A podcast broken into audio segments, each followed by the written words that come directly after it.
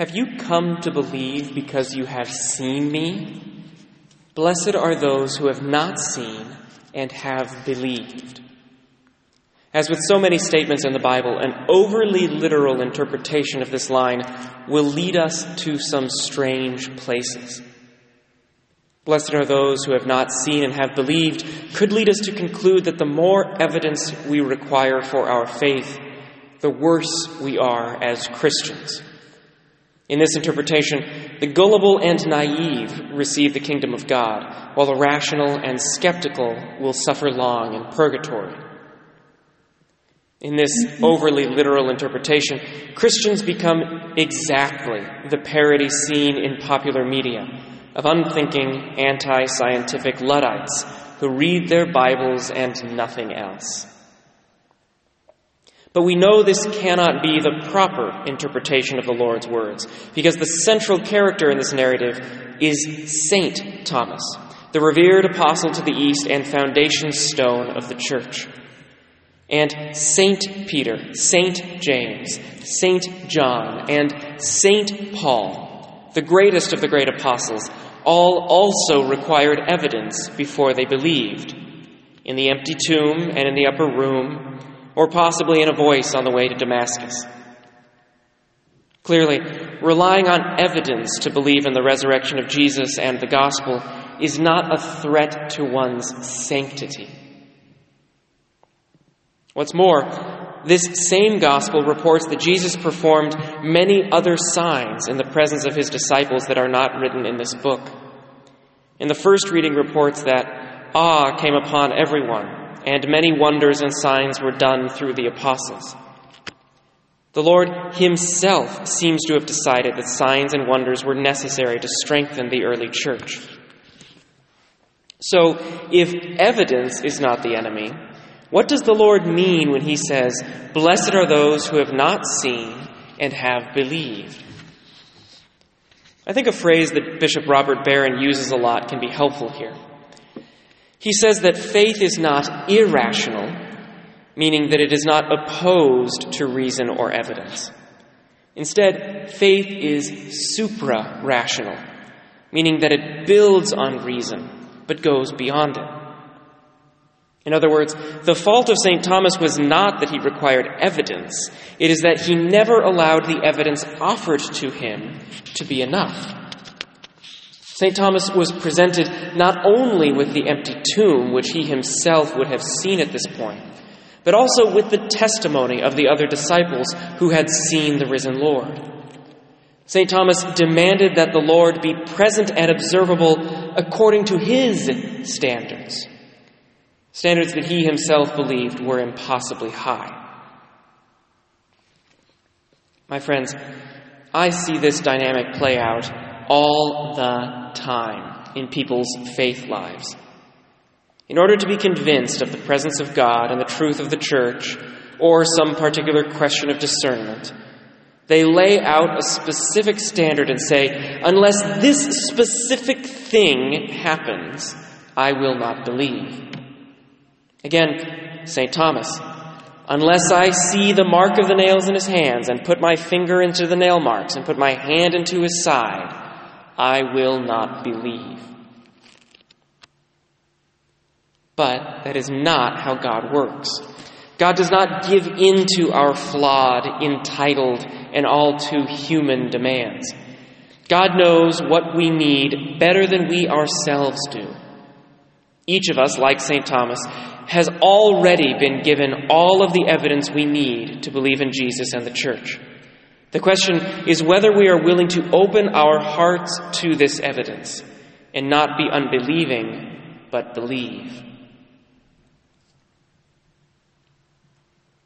Now, what do I mean when I say that all of us have already received all of the evidence we need to believe in Jesus and the Catholic faith? After all, most of us have not experienced a physical miracle or been privileged to touch the nail marks in Jesus' hands. What I mean is that we often overlook the ordinary because it is ordinary, even though it may be sufficient proof of the presence and power of God. St. Thomas, for example, ignored the testimony of his friends as all too common and unconvincing. We want something flashy and undeniable, but those, those things are rarely given to us. The philosopher Peter Kreeft explains it this way, and I'm paraphrasing here. Yes, God could immediately convince every single person in the world that He exists. He could put big, flashy gold letters in the sky that spell out, I am God and I am real. And we could examine those letters with the best science we have, and we could find no logical explanation for why those letters are up in the sky. But, even though that might convince our mind, it would be terrible for our heart, because we would never need to search for God. And it is the search that expands our hearts to reveals God, to reveal God's love and make space for it. And even then, even with no other explanation, there would also still be plenty of people who, for their own emotional or moral reasons, would refuse to believe that God exists, regardless of the giant letters in the sky. Well, the same is true of our daily existence. Our lives and our world are filled with evidence of God, especially truth, beauty, and goodness. God, we know, is the most true, the most good, and the most beautiful entity that exists. So everything true, everything good, and everything beautiful is ultimately pointing us to Him. But we often fail to allow this evidence to convince us. The modern tendency is to see these things and to attribute them to the human spirit, as though humanity on its own, without any sort of divine spark or influence, would be capable of the greatest works of culture and learning. I know too many humans to believe this. No, there is too much truth, too much goodness, and too much beauty in an otherwise flawed, corrupted, and fallen world for there to be any other explanation than a loving and creative God. The evidence is there. We just refuse to believe it and follow it to its logical conclusion. Now, many people would actually concede that truth, beauty, and goodness do point to the existence of God. But even beyond God Himself, I would say this evidence also points to the Catholic faith. Personally, I am most attracted to truth, and it is the pursuit of truth that made me Catholic. It was in high school that I first fell in love with the doctrines of the Catholic faith. I had never experienced a thought system so logical, so well designed, so consistent, and so helpful in understanding reality. The intelligence of the church was overwhelming. The more I delved into the faith, the more truth I glimpsed, the harder it was to look anywhere else. In fact, I fell in love with the Catholic Church long before I cared about Jesus, and it was only my love for the church that eventually led me to care about and enter into a relationship with the Lord. Other people are attracted to goodness. They see acts of service, of self sacrifice, and they know they are glimpsing God. Well, here again, it is not for nothing that in this country the Catholic Church is the largest social services agency behind the government itself. And in many countries, not even the government does as much work as the church. And then there are the people who are attracted primarily to beauty. Again, where can more beauty be found than in the Catholic Church? Maybe this is just my bias, but when I visit an art or a history museum, there always seems to be a point in the timeline where the displays transition from being beautiful to being something else. Maybe functionalist, maybe avant garde, but not beautiful. The beauty always seems to end right at the point that the culture turned away from Catholicism. I am not saying that the church perfectly reflects the face of God. We are all painfully aware of the ways, especially in the last 50 years, in which the church has denied and even become the enemy of truth, beauty, and goodness.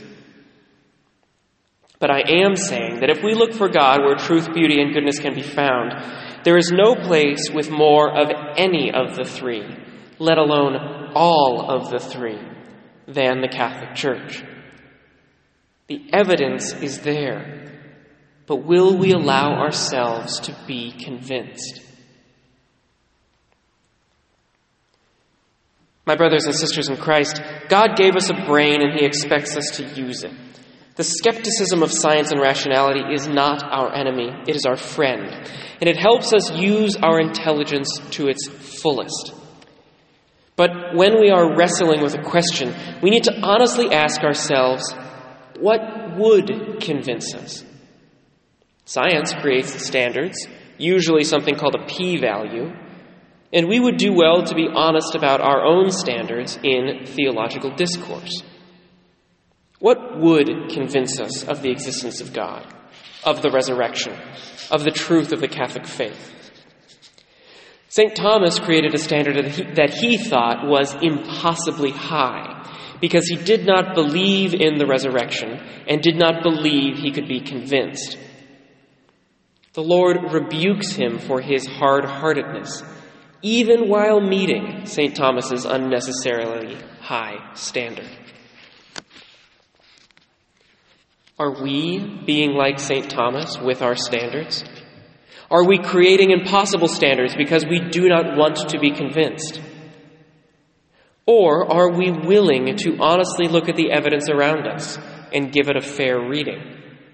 Are we willing to allow truth, beauty, and goodness to convince us? Are we willing to listen to the testimony of our friends who have seen and know the Lord? Are we willing to walk in integrity and follow the proof wherever it leads? Are we willing to give up our unbelief and believe?